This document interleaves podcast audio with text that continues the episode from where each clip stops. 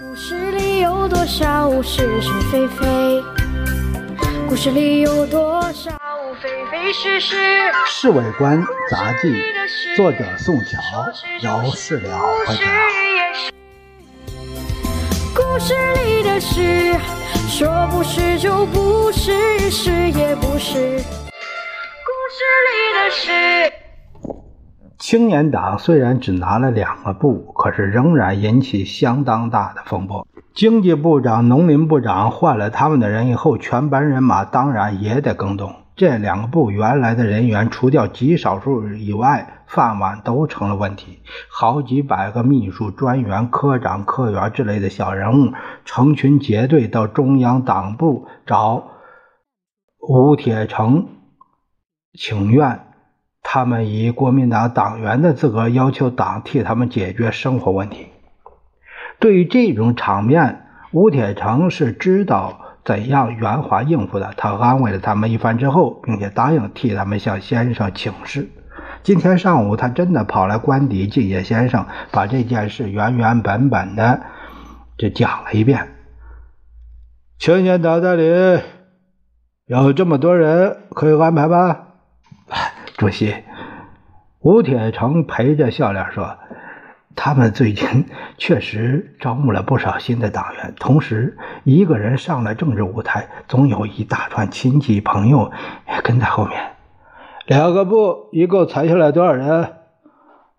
大约有400人吧。觉得应该怎样设法安插这些人呢？我完全听主席的意思，本身没有什么意见。吴铁城向来是说着模棱两可的话。这些人他没有用，除掉当公务员外，别的工作什么都不会做。是，他们之中有好些都当了20-30年的公务员，叫他们改业确实有困难。不能够为他们再成立1个部啊。我们现在谈民主，讲宪法，就不好随便成立什么机构。主席是不是可以考虑化整为零？吴铁城看到先生实在想不出什么办法，他提出他的意见。怎么化整为零？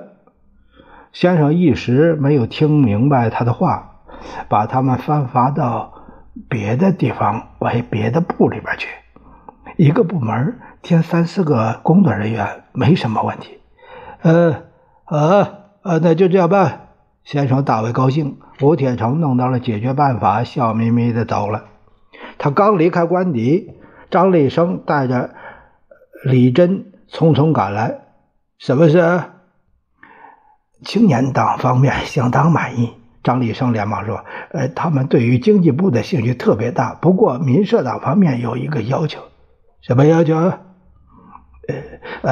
还是老话重提。李振说，他们希望主席能够早拨一批经费给他们，因为他们要离开全国代表大会了。这些小党不是要地盘就是要钱。先生哼了一声，稍微迟疑了一下，仍然开了一张之前的条子交给了张立生。